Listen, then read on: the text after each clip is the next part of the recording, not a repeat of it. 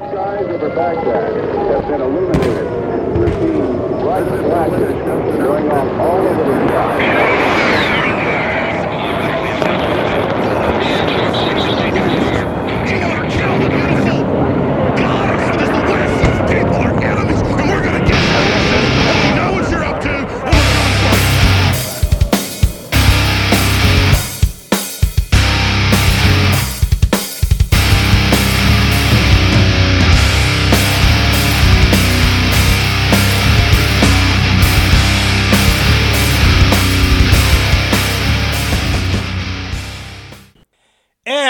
At you live from the Guerrilla Camp, located deep in the heart of rural northern North Carolina, I am your host and the Commandante of the Mossy Oak Militia, coming back on the air once more for another propaganda broadcast of freedom and liberty. I am NC Scout, and it is very, very good to be back with you. Uh, we, yeah, here in Ice Station G.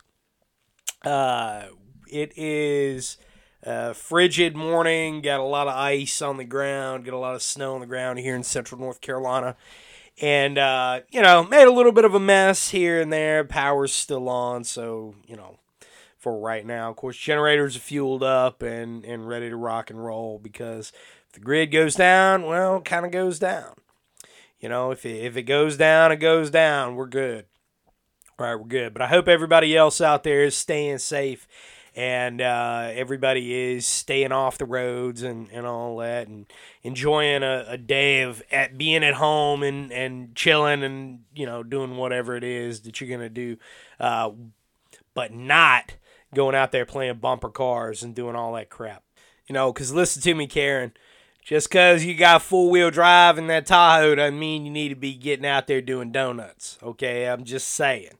I'm just saying. And we all know, we all know that lady. Uh, and it ain't just ladies, it's guys too. It's guys too. But it is a lot of ladies. I'm just saying. It's, it's ladies.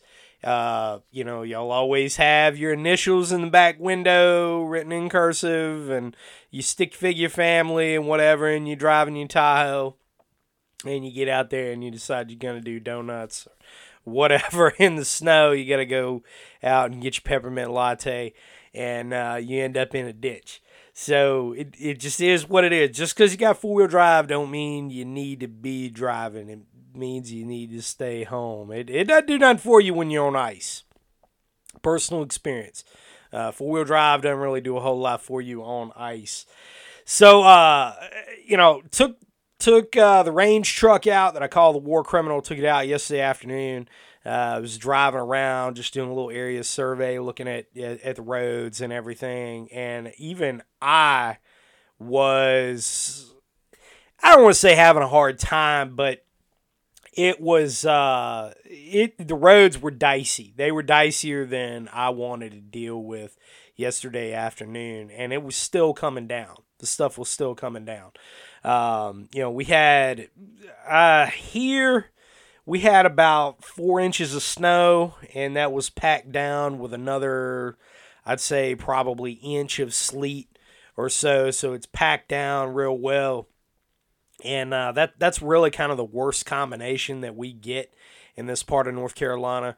Um, really, the the worst option of it all is if we get straight ice because that is when the power is you know definitely going out. That that's when you're gonna have trees down all over the place, and I got to be running my chainsaw a little more than I like. But uh, anyway, you know, I, I was taking uh, I was taking the the war criminal out, which is a Ford Super Duty uh, with a 6.0 diesel, and uh, you know I got got uh, MTs under it and every mud tires under it and everything and um, you know have it rigged up to go pretty much anywhere that I need for it to go, and you know this thing don't get stuck. You know it don't it doesn't get stuck, but still, uh, I was sliding a little bit here and there. But I mean, I checked on all the neighbors. Everybody was good in this uh, area around here. Made sure uh, all the old people who live around me had heat. They had some some uh, stuff to eat and whatnot, you know, in case the power went out, and made sure you know, doubled down on making sure they were squared away, just in case, just in case, because you know you, you got to take care of your neighbors. You know, you got to definitely got to take care of your neighbors, and uh, you know they they they definitely have helped me out over the years too. You know, and and that's one of the big cornerstones of community building that I think a lot of people miss out there because we get so wrapped up in guns and gear and uh, you know all this stuff right all the stuff we want to have all the things and we want to live in our own little enclave and we completely forget what's going on you know a half mile away at, at the next farm over at the next house over right? We, we don't we're not really concerned with those. And you know and and that's that's a problem. That's a real problem. You know if if you're talking about uh, exerting uh, influence over an area you know or even defending an area because that's exerting influence as well. If, if you're defending a place that means you have to have some sort of uh, reason to be out there you know and and a populace is not really going to tolerate you for long they're going to look at you as an annoyance so I mean, they, they have to have a reason to get behind you. you know, so take care of your neighbors. You know, in, in times of duress, times of severe weather, or whatever it is, you know, holidays, definitely get out there and take care of those people around you.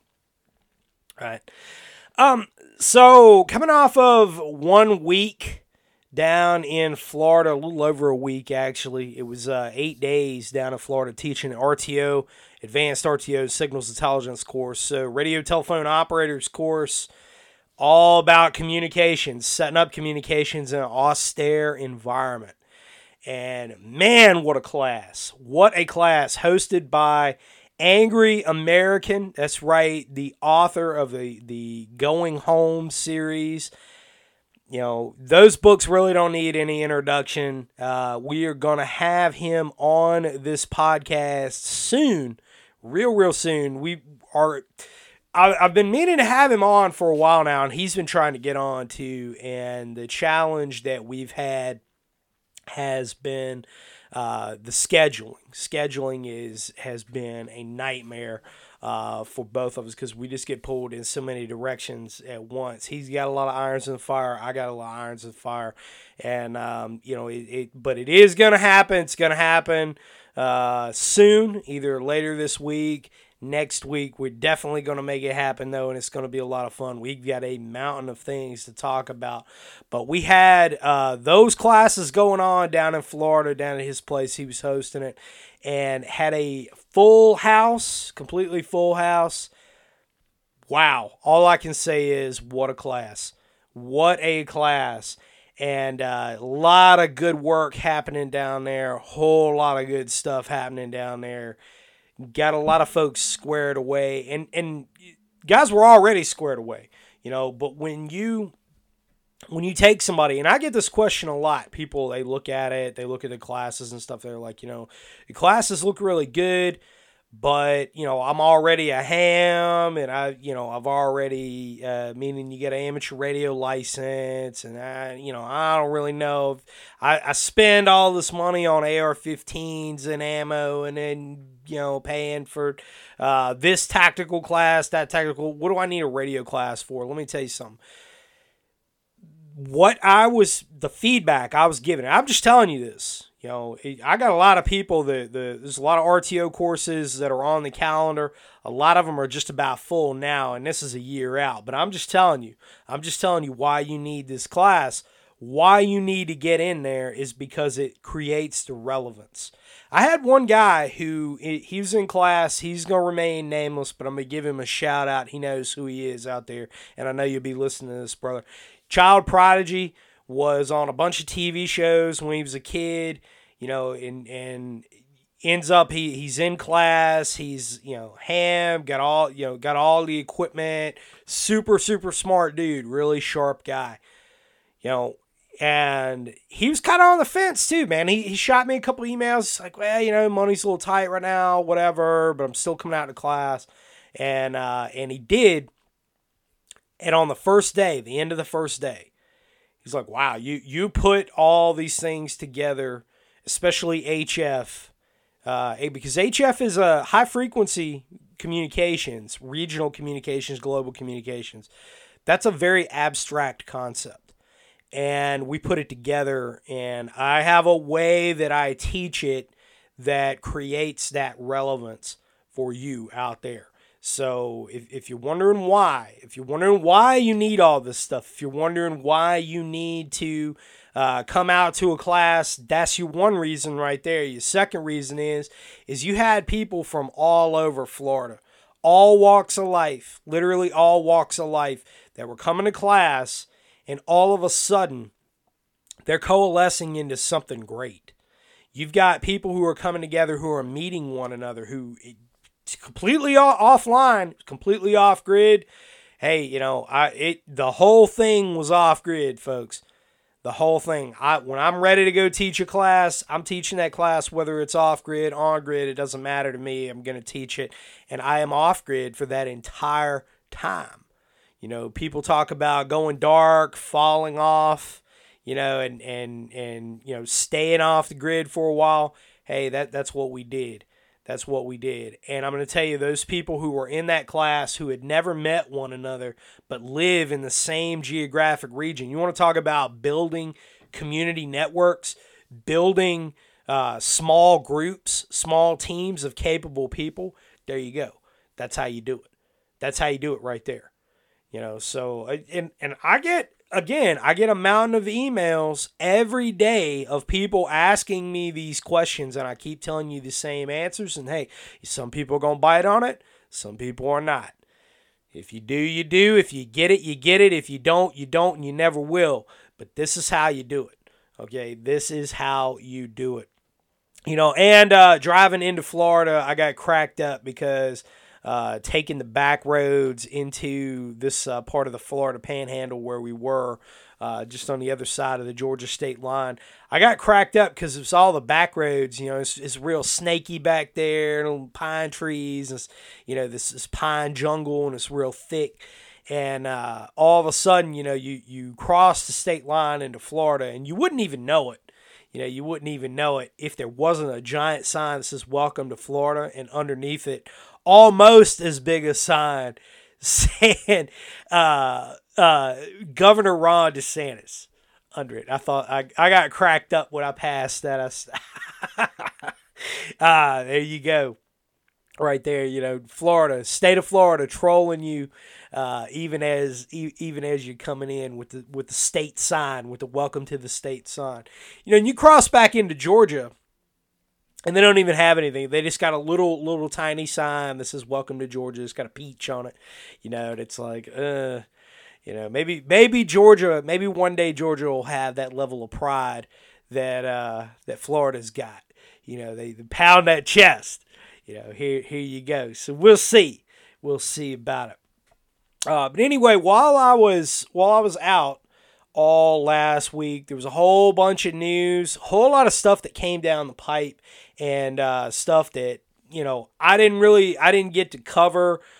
We talked about it a little bit in class because you know it was kind of relevant to the class and some stuff that we're going to talk about. So right off the top, uh, this story came out about Robin Sage you know, oh, and and uh, as I was going home and I was kind of getting caught up on some of the alternative media podcasts or whatever while I was driving in the truck, I was listening to it and uh, man, you know, alternative media, and I'm not naming any names because I'm part of it too, you know, but man, guys, y'all y'all have got to stop some of this shit. Uh, seriously, Robin Sage all right, Robin Sage is not. It, it was on Drudge. It you know it had a picture on Drudge of uh, some role players of the 240 Bravo or something like that. Somebody showed it to me in class and was like, "Oh, oh my God." Um, Robin Sage, for those of you who don't know, because it's made its rounds, Alex Jones and everything, right? Robin Sage is the final exercise of the Special Forces qualification course. So it's a simulated war uh, between the fictional United Provinces of Atlantica and the Republic of Pineland. And so the scenario is is that uh, UPA invades Pineland and takes it over, and they install a dictator, and you know the the uh, Pinelanders have to form a resistance to it and eventually overthrow the unlawful government, right? And so the special forces candidates are dropped in, and they're given a set of scenarios that are leading up to the overthrow of this government. So um, it's a, a very comprehensive exercise that encompasses everything that the candidates learned during the Q course, and they are training guerrillas to overthrow an unlawful and unjust government. Okay, it, it, it's so with the alternative media that jumped on this, some of the stuff they were saying was really funny to me. Um, I'm sure, oh, you know, it, it's it's written for alarmism because that's how they make their money. But you know, I, I thought that that was really funny because if they wanted to spin it, they could very easily spin it. They could have the same story and spin it as uh, U.S. Special Forces training guerrillas to overthrow unlawful government. It's the same story. It'd be the same story, and that would sound a little more favorable, would it not?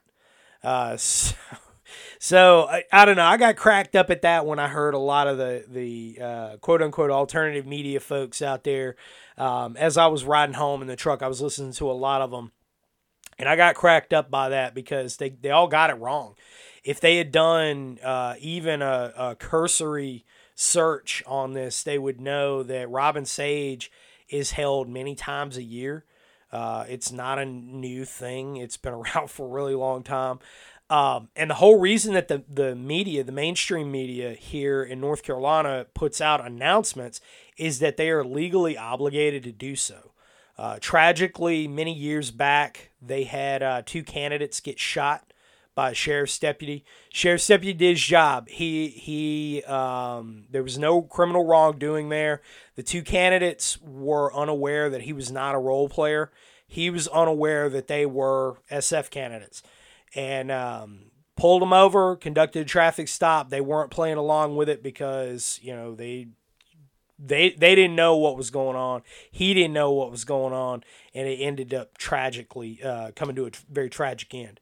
Uh, so they put that announcement out out there because a lot of the exercises happen uh, not necessarily in public, but you know close enough, right? It's close enough to where people might hear things they'll call 911 or they'll call news stations right? A couple years ago um, they were down in in uh, downtown raleigh. There was an old hotel down there that they were they were using for some stuff. It was uh, under renovation and they were using it as a target.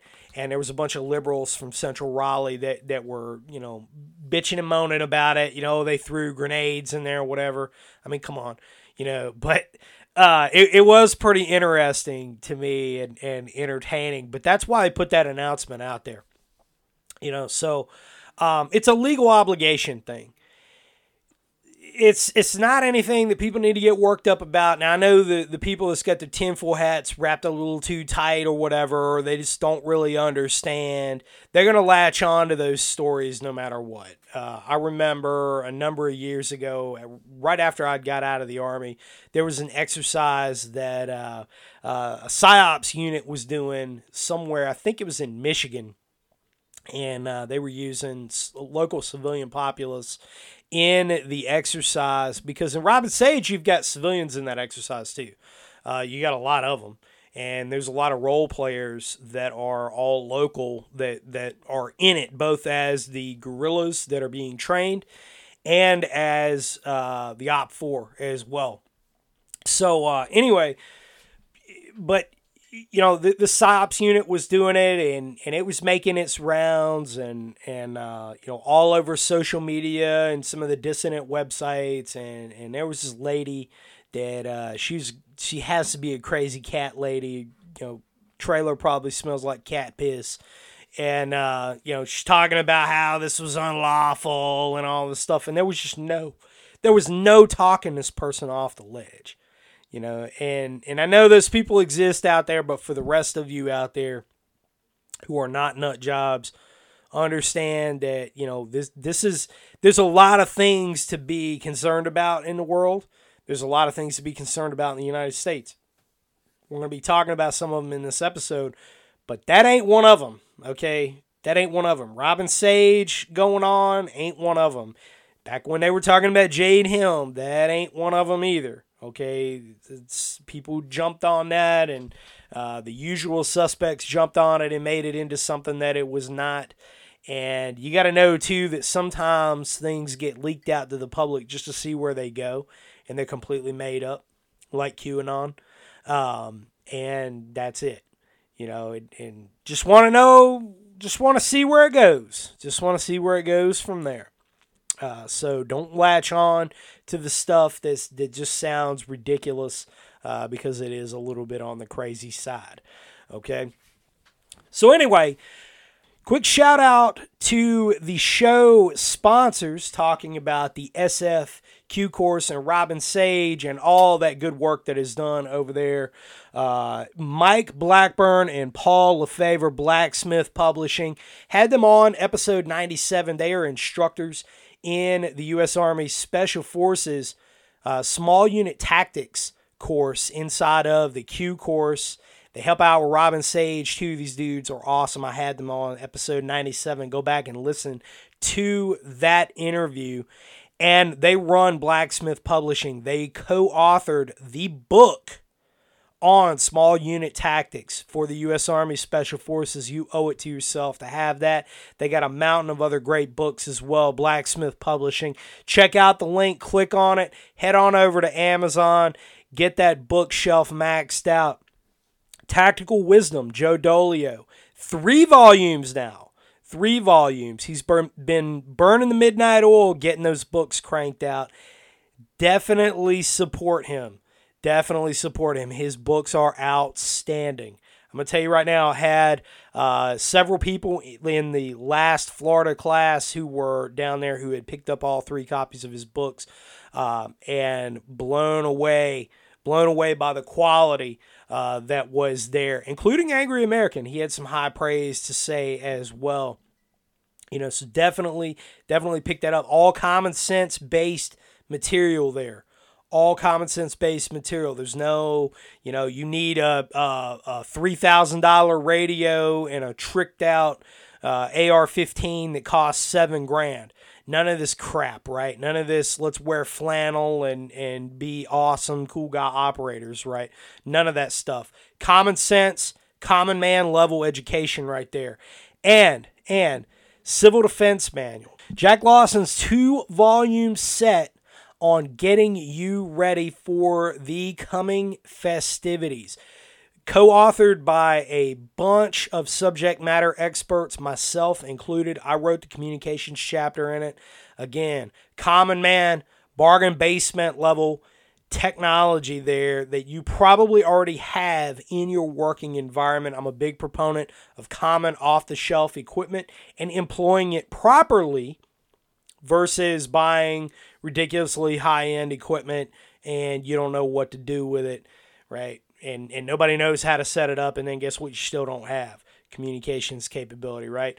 This whole chapter that I wrote is just basic level knowledge. You don't need to be an electrical engineer. You don't really need to know anything before going into it. And I think uh, it dovetails the material that I teach in the RTO course and advanced RTO course extremely well uh, because that was for whom I wrote it. Uh, and and for all of you out there, you know, so definitely get both those volumes. I think that they are uh, very well worth the money, and you need this in your life because there's, there's a lot of stuff coming.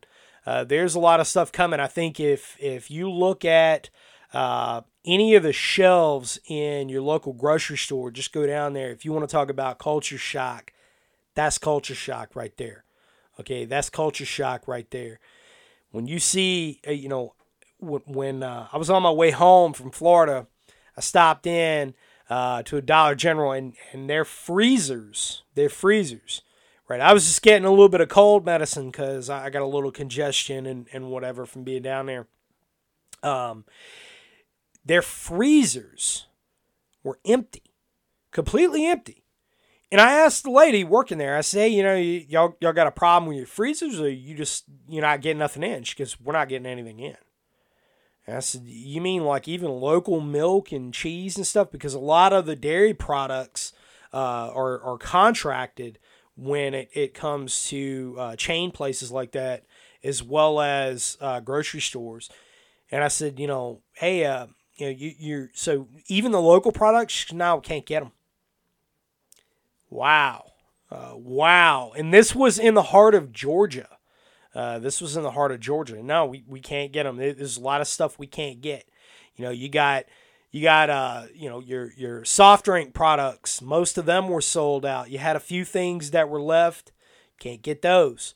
Right? A lot of the shelves are, are becoming bare and it's it's not just the shipping of products, but it's the packaging of products too. So a lot of problems. A lot of problems are on the horizon. And and the thing is, I was talking with a friend about this uh, yesterday, and we were discussing, you know, like kind of analogs to this scenario in the past, and we were talking about, uh, you know, like maybe the gas rationing that happened in in uh, the very late 1970s. Um, you know, but but I don't even know if that's a perfect analog to what we're seeing right now, or and we're seeing the beginning of it. Okay, we're seeing the beginning of this. This isn't. This ain't. By no means is this the end.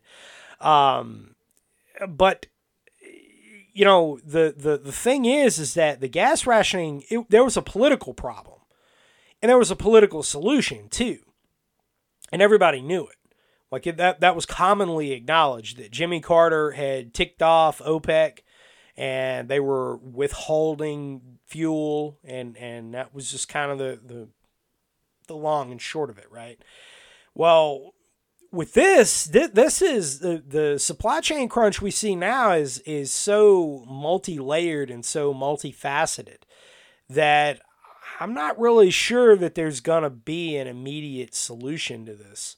Um, there might not even be a solution to this after the midterms, and, and I don't I don't I'm not so sure that there's gonna be because there's so many layers to this that you have to break down, and uh, it encompasses a lot of stuff. So you know, I don't know what the answer is. I'm not an expert on, on logistics, so I, you know, I don't know. Um, but I do know when I see that, that shelves that people are accustomed to seeing as, as being full and, and stuff is always there, that normalcy bias, that is gone. And I do know when you're talking about revolutions and angry people who we already have a lot of, when you're talking about that and you know you you start to to put things together. Hungry people are angry people okay? Hungry people are angry people. Hungry people are scared people. Hungry people are motivated people. And the supply chain and you know that that illusion of normalcy was really the last straw out there that was keeping a lot of people from saying okay we're done being abused. We're done with this. We're, we're you know we're done with the mandates. We're done with with being locked out of society. We're done with you shutting businesses down. We're done with the mismanagement. We're done with the debt. We're done with the illegal wars. We're done with all of this. But at least at least the shelves still have food on it, right? And now you ain't got that. Now you don't even have that. So it's a fact. It's repeatable over time. You know, as somebody with a background in sociology, eh, I'm telling you, um, they can't seem to get a handle on this because there are no adults in D.C. Uh, I don't really care who, who, whether you call yourself a Republican or a Democrat. There ain't no adults in D.C. There's just kleptocracy.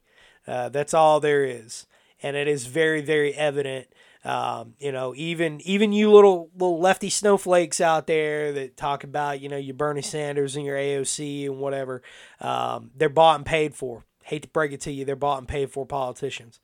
You see who they're working for. Okay, you see who they are working for, and the answer is quite literally, in all cases, Freedom. Freedom is the answer. Freedom is the answer. Liberty is the answer. The liberalization of our markets, of uh, you know, getting the products back out there, and a return to localism. Uh, that that's that's a big thing. Is is the return to localism, return to local growers, local markets, keeping your money circulating in in the local sense. And even you know maybe even getting getting the uh, getting the money necessarily out of it but kind of reverting back to a barter economy when you can do it. And i think that's coming you know and, and that's kind of a uh, you know a uh, throwing a line to some of the labor theory of value guys out there you know who don't believe in a monetary theory of value. And hey you know that's uh, I don't necessarily agree in all cases, but you know, hey, there, there is a case to be made for it. Uh, there is a case to be made for it. You know, so check out your local farmers markets and and see what they've got going on. Springtime's around the corner. You know, springtime's around the corner. Here we are. We're we're in mid January, but springtime's around the corner. You know, we'll have a few snowstorms and ice storms till then, but mid to late March, that's when things will start blooming again. Those farmers markets will start uh, opening back up. You get to you get to smell the uh, the awesome smell of fresh baked bread and good vegetables and stuff that's grown locally, right? And you know people are smiling and happy. It's it's a good time, right? And I look forward to that. Uh, but anyway, news stories. So getting into uh, our news stuff here. Uh, the color revolution in Kazakhstan fell on its face as I uh, predicted to the folks who were in class. Uh, we were talking about Kazakhstan. Of course, uh, Kazakhstan, uh, former Soviet republic, maintains very, very close ties with Russia. And uh, the Russian paratroopers came in, the VDV dropped in and put a squash to that real quick. And there's been some people in the alternative media and uh, social media and whatnot who were kind of scratching their heads like, holy hell, how did that get put down so fast? Because it, it, it looked like, because the Western media was cheerleading this on, it looked like, man, that, that you know, there, there was uh, just mass discontent. And that was the illusion, because that's always the illusion of a color revolution Right, that's always the illusion of a color revolution is that you have this mass popular discontent, this mass popular uprising. It is a a style of revolution, and it is designed to function very quickly. Uh, Zbigniew Brzezinski wrote about it. Uh, of course, Mika Brzezinski of MSNBC. That's what that was her father, and uh, he was a foreign policy guy for Jimmy Carter and um, you know, he he wrote the playbook for Color Revolutions. Of course, he took quite a few pages from Herbert Marcuse uh, of the Frankfurt School, and it is a way to overthrow regimes that are not favorable to the United States, and it uses quite a bit of sociology uh, to do so in, so, in uh, social psychology. We saw this play out all over the Arab Spring. That, that's why they were doing the same things, and then all the way up to Ukraine with Euromaidan. Uh, and we saw it again with Kazakhstan. So NATO and Russia reached an impasse. Uh, on the talks over Ukraine because things are hot and heavy. And so it looks like NATO and Ukraine uh, or NATO and, and the United States rather started some trouble in Russia's backyard in Kazakhstan. And that is quite honestly what happened. If if you look at things, if you look at the timeline of this, it, it sprang up really quickly. And Kazakhstan was already a place that had a lot of discontent with the elected government. Um, you know, so the, the tender bundle, if if you will, was there. It was set. But the problem is, is that whoever set this thing off, and you got to know too that there's no such thing as a coincidence. Um, whoever set this thing off failed to account for the fact that Russia was going to have none of it. And they also failed to account for the fact that the era of color revolutions based on social media is over. Okay, so there was a piece that came out of Unz um, unz.com, whatever you, you think of Unz, Unz Review, it's kind of, uh, you know, it, it needs no introduction. It is an interesting site, though, for some counter current narrative stuff. And uh, they, they wrote a piece over there. It was authored by, you know, uh, obviously a pseudonym, Pepe Escobar. And it was talking about the era of, cult, of color revolutions is over. I somewhat disagree. I would say that the era of color revolutions based around social media is over. Uh, and let me be very, very specific on this. So, in the Arab Spring, we got that going first by using Facebook in Tunisia, in Egypt, and somewhat in Libya. We were using Facebook. And when I say we, I mean Western intelligence the intelligence agencies, we were using Facebook to to create artificial uh, mass collective consciousness, and there's there are um, patents for this, by the way, for this strategy. Uh, you know, one of them I talked about in, in the last Sons of Liberty episode. Uh, I brought it up, but um, anyway, the one of the patents, uh, U.S two zero zero seven zero one five six eight one four a one uh, method and or system for providing and or analyzing influence strategies that was one of the means by which we were creating and fomenting artificial discontent in these nations and, and we sought to overthrow them and we were using facebook for that first. A lot of fake accounts, uh, the whole idea of flash mobs, and you know, it, it made it seem like it appealed to uh, younger generation. It made it seem like there was this massive popular discontent and this massive uprising that was going to happen, and it worked in those countries. It worked and getting into Libya, it, it worked quite well. But the problem is, is that we had no answer for it after the fact. And I contend, of course, that, that there was not going to be any answer uh, after the fact, that we were just there to exploit the resources that uh, that we had. I, I contend that Tunisia was the test bed to see if it worked. That Egypt was uh, we, we knew that Hosni Mubarak was already, uh, and th- this is coming out of conversations that I had behind the scenes w- as these things were going on uh, with with people who worked in the intelligence community. So I know um, for anybody who's a detractor out there, I'm, I'm telling you straight from the horse's mouth. Hosni Mubarak, who was the, the president of Egypt at the time, was old and frail and the likelihood that he was going to be overthrown. He, I mean, he was on borrowed time as it was, that he was going to be overthrown by somebody not favorable to the United States was high. So we went on and, and did it ourselves. You know, it's kind of like chemotherapy. You know, you, you, you don't want to do it and it's toxic to everybody, but you just go on and do it because it's better than the alternative, right? So that's what we did. And uh, of course, you know, the, the rest is history there because we have to keep the Sinai Peninsula and the Suez Canal secure, right? We have to keep that secure. And so that's exactly what we did. Libya, BP, of course, needed Libya. They need the resources there because you can't have Muammar Gaddafi asking for fair trading. We can't have that. Okay, we can't have that. So we got to overthrow that guy because that's exactly what he did. And then finally, Syria, because we went in and made a complete mess out of Iraq I know I was there twice. And um, now all of a sudden, you know, you've got Syria who has a pipeline running into Europe.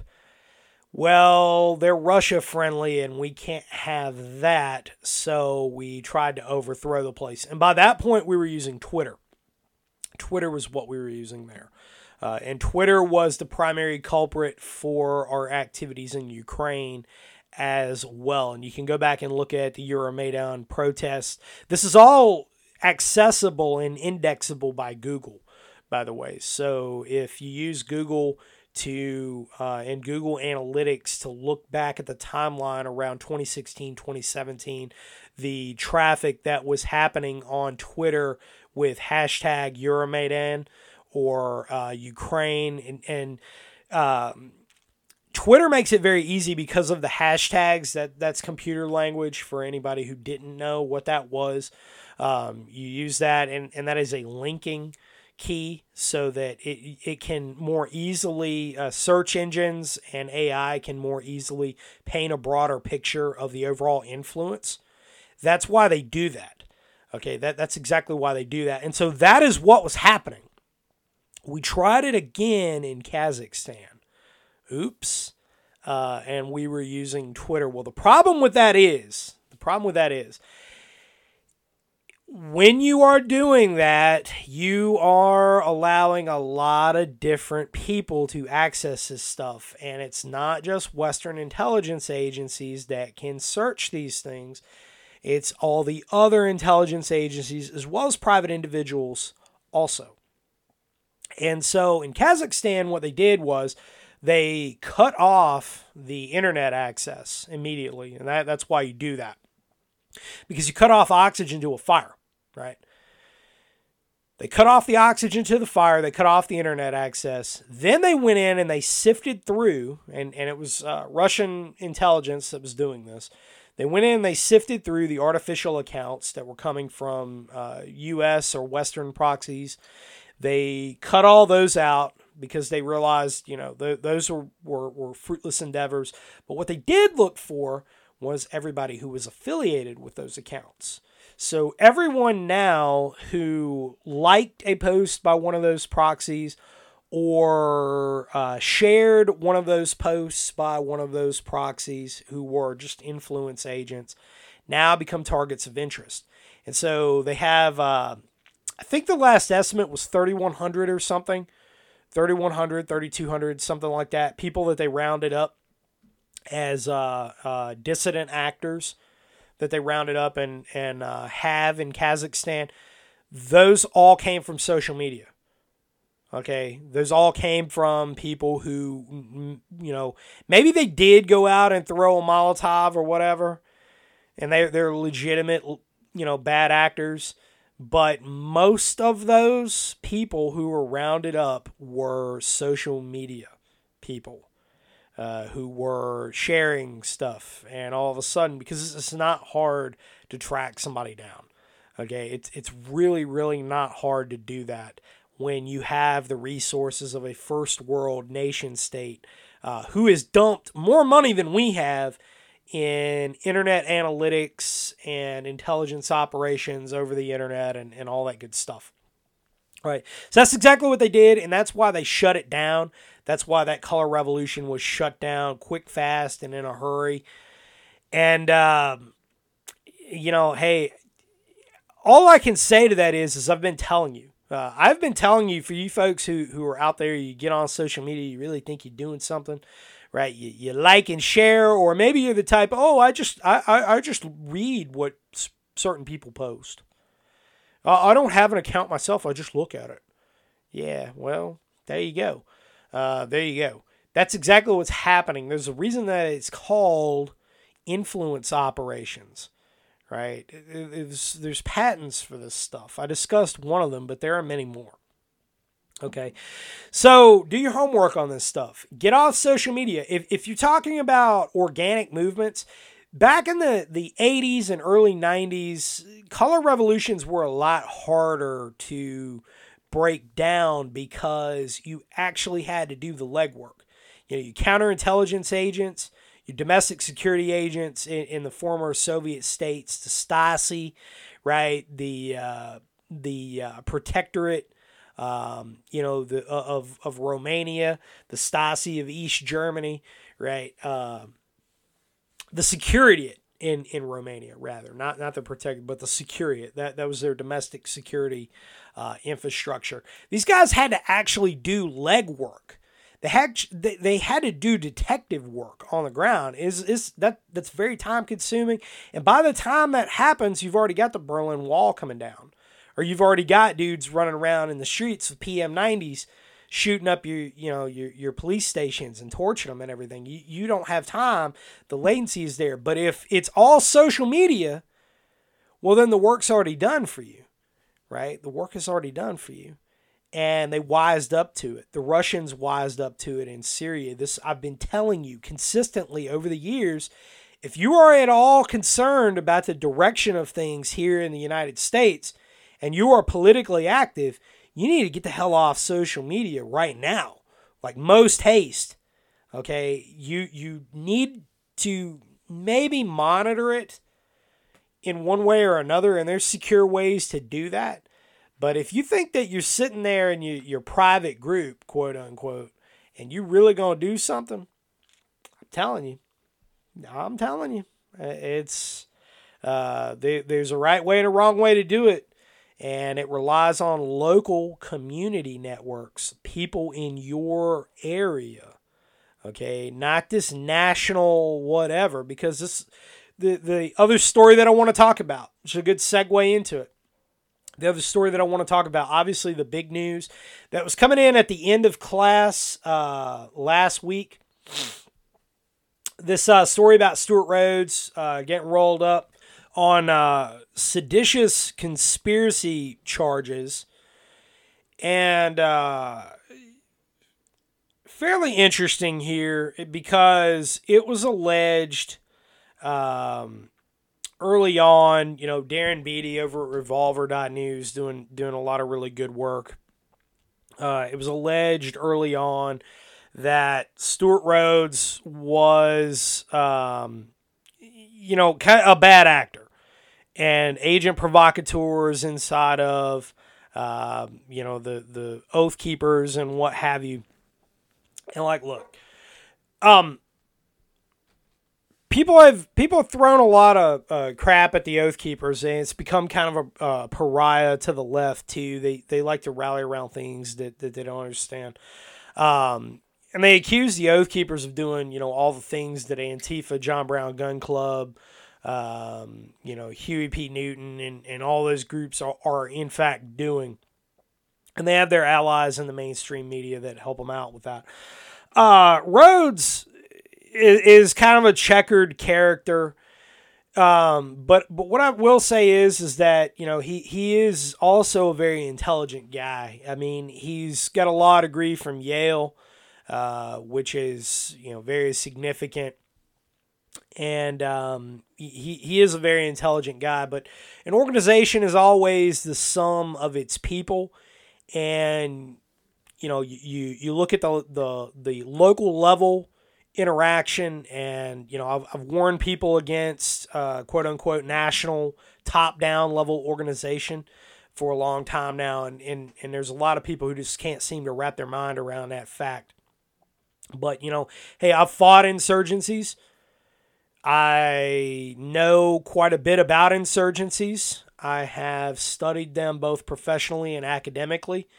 Um, I again fought against them and uh, you know at least in one case aided in uh, a very small part in aiding and fomenting one. So i know a little bit about it. Okay i know a little bit about it. And you know when when your house is flooding you know your pipes burst you call a plumber right because he's a professional when when your lights don't come on you call an electrician when it comes to insurgencies, you call somebody who knows what they're doing, right? Not uh, not not just any commenter out there on a blog. Like I don't I don't care about those people. Okay. And of course that that doesn't really need any any further interjection. But point is behind all that, you know, Rhodes, whatever you think of the Oath Keepers doesn't really matter. Um, you know, when you have top down level organization like that, you are going to get a, you know, agents provocateur. That's a given. You, you're going to have those. Okay. You're going to have guys who are just flat out snitches.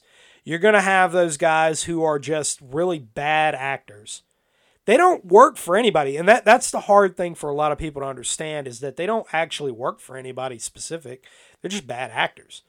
Um, you, you, you know, you, you're just going to have that. Okay. But when you look at organizations like the IRA or uh, Sinn Féin, which was the, the political arm of the IRA, they operated at the most local level and worked their way up. and you had actual and, and still do you have actual uh, bona fides that you have to establish within the organization from the most local level working their way up and always did you know? So it, and and shocker they didn't have social media. Wow what a what a thing right? What a thing. So anyway um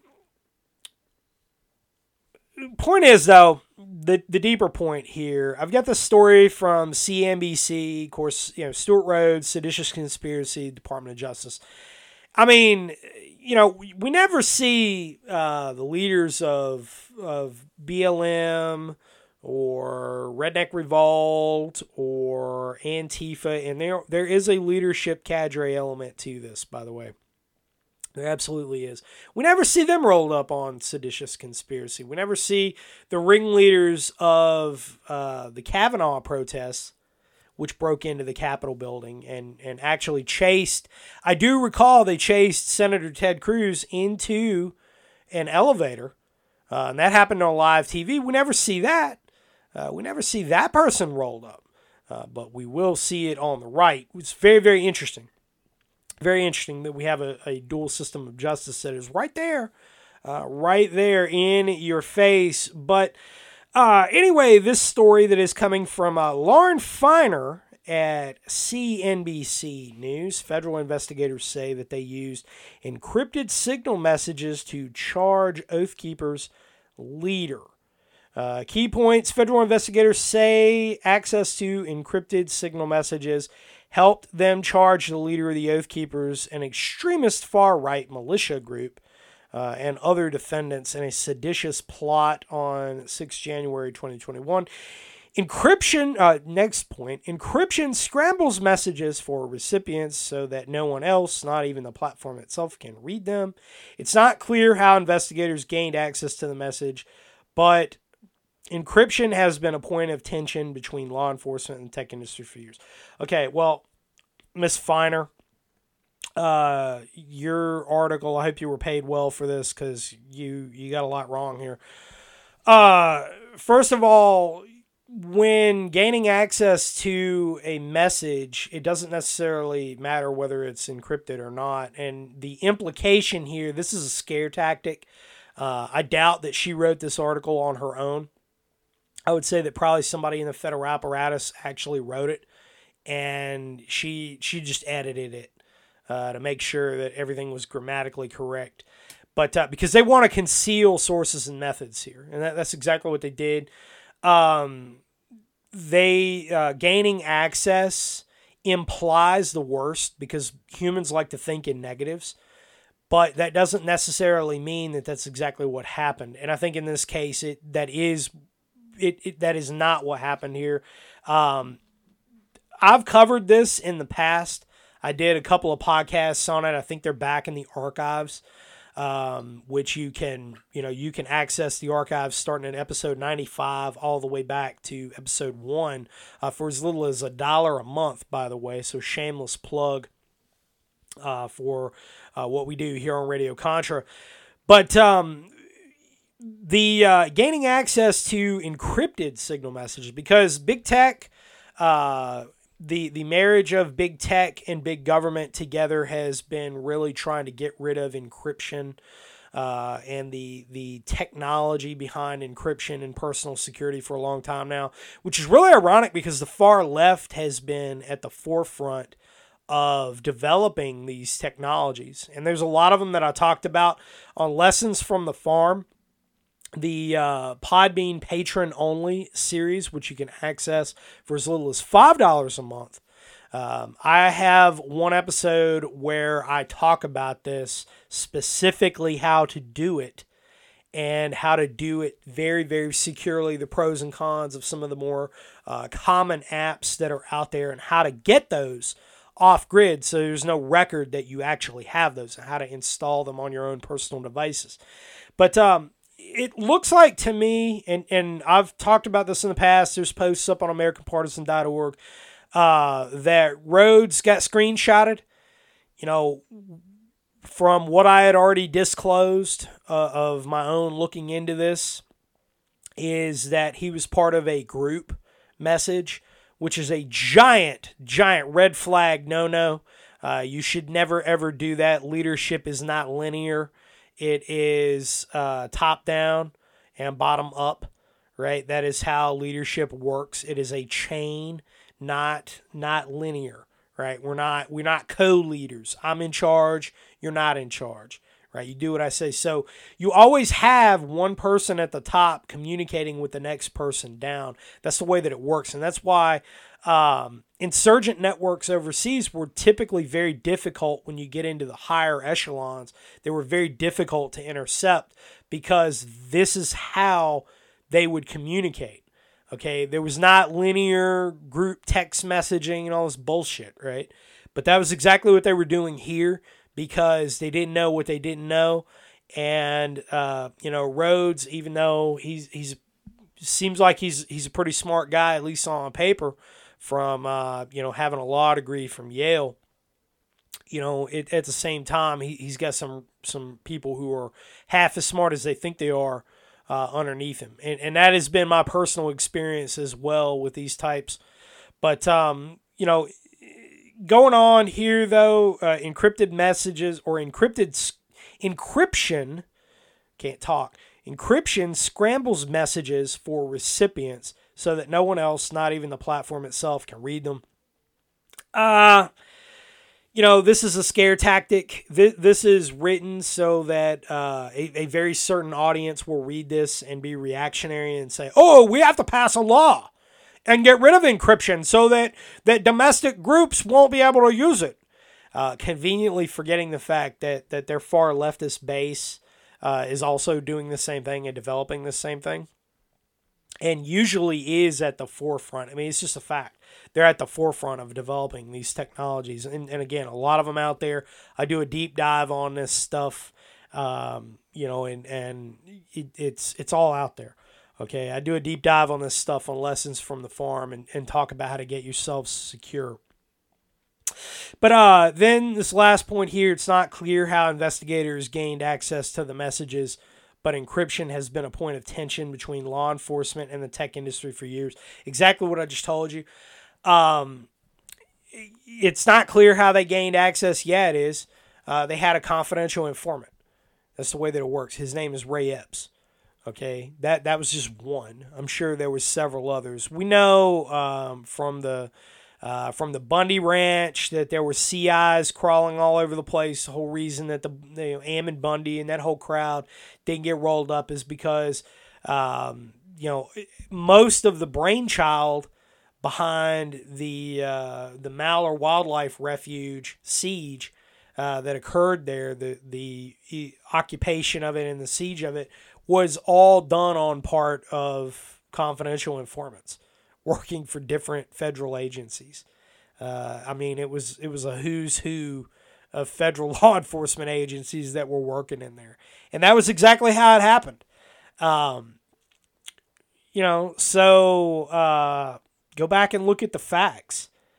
You know, I hate to be the guy that, that's pointing out the obvious, but if if you're gonna go and do stupid things, and you've got that person back there who's cheerleading you on, that person who's cheerleading you on is probably not your friend. He's probably there to build a case. Or more than likely, more than likely, he's there because somebody's built a case on him. And now he's trying to talk you into doing something bad to get the heat off him. That's the way that it works. Um, it, it, this seems to be a really difficult thing for uh, a lot of will will be nice to say older folks who who get into the the political activities arena, um, the activism arena. It, this seems to be a really hard thing for them to understand, uh, for various reasons. It's like, look, folks, um, you know, you got to know that when you're challenging the power structure, the power structure is going to do everything in its power to maintain itself. Okay, you don't swing at the king. It's just the way that it works. And if you're going to do it, you better do it right. There's a way to do it, and there's a way not to do it. The right way to do it is to forget about what's going on at the national level. Okay? Does that mean Does that mean, and I know some of you are going to listen to that and be like, what? Okay. Does that mean that you sit back, you throw your hands up, and you say, well, we're not going to win. So what? No, no, not at all. It means, just like I talked about at the beginning of the episode, going out, braving an ice storm, bad road conditions to go check on my neighbors, right? Many of whom are a little older, elderly, got some young neighbors too, right? Why did I do that? Because I've got a local network, because I've got local people that I care a lot more about, okay? Why is it that I talk so much about doing classes in regional areas and having people come together? Because that's the next layer up in the regional networking capabilities. Because you got to sit and focus on what's happening in your local area before you worry about the things that are happening at the top. All right. The whole 6th January DC thing, that stunk from high heaven at the very beginning, and I know a lot of people that you know they've reached out to me, they went to it and whatever. I get it, I get it. You have a right to be angry. I'm not saying you don't. Okay, I am. That's why I dedicate so much time to everything that I do. But there's a smart way to do it, and then there's that way. Okay, there's a smart way to do this, and then there's that way. It takes time. It takes tactical patience. I've been saying that for years. I've been saying it for years. If you want to build something lasting, if you want to build something that has a lasting effort, a lasting mark, you got to know that this is not something that's going to be won overnight. And it damn sure ain't going to be something that's won by uh, talking to people out there that you don't know and all of a sudden trusting levels of organization to them, uh, and trusting decision making authority to them, and you don't know who they're working for. I mean, it, that's that's something you you really need to be cognizant of. Just sit back and think, because at this point, I'll, I'll tell you, folks, that insurgencies follow a pyramid model. I've talked about this in the past. If you look up the insurgency pyramid, and I strongly urge you to do so Look up the 1966 version of it. Uh, the modern version is is okay. It'll give you a good idea, but the 1966 one was better. Look that up.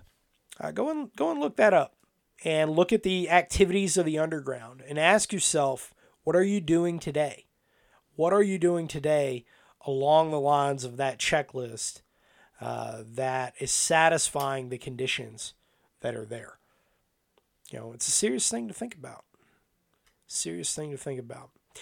Anyhow, I'm going to be talking about this a lot more. Lessons from the farm as little as $5 a month. Um, if you click on the little red icon, if you're listening to this on the Podbean app, click on the little red icon. Now, you do need the Podbean app to access these episodes. Okay, if you're listening to this on Apple Podcasts or Spotify or Alexa or any of the other places where uh, this podcast is listened, come over to Podbean and you can index these episodes over there. But on the Podbean app, there's a little red icon. Click on that, and that's going to take you to the page where you can register uh, for as little as $5 a month. You can get those lessons on Tradecraft. I'm going to have a few more episodes going up uh, this week. I'm going to be working on it. Uh, because I had uh, all last week that I spent down in Florida teaching. And I'm going to be cranking out a lot of content a lot of content to get you trained because I know not everybody can make it out to class. Not everybody can necessarily justify the time off. But hey, five bucks five bucks a month, you can absolutely justify that. And, you know, the interrogation resistance series, being a gray man in urban environments, communications. We're going to be doing a lot with two way radio communications here coming up as well. So, um, you know, stay tuned for all of that. Brushbeater.org slash training calendar. Brushbeater.org slash training calendar. The course dates are up. Those that are up are set in stone. Those are the class dates that we're going to be having. If there is something on there that you like, come on out. Strongly encourage you to come on out and train. You're going to get a training experience like none other. I promise. I promise it is going to be the best training experience that you've ever had, whether you've been to literally every class, trainer, whoever out there or this is your brand new foray into taking responsibility, taking action, and uh, really grabbing the bull by the horns and getting some quality training, you're going to have an experience that you are going to genuinely enjoy. I promise. I promise. Um, of course, AmericanPartisan.org, daily content news and all sorts of great stuff that you can use and abuse in your daily life, ranging from politics to survival and everything in between. AmericanPartisan.org. Folks, it's been great to be with you back on the air for yet another episode. I got a whole lot of content that I'm going to be putting out, including including some really hard hitting interviews over the next couple of weeks that I am really looking forward to getting put out there. So, folks, go out, have a wonderful day, stay safe. God bless all of you, and I will talk to you again very, very soon. This is NC Scout out.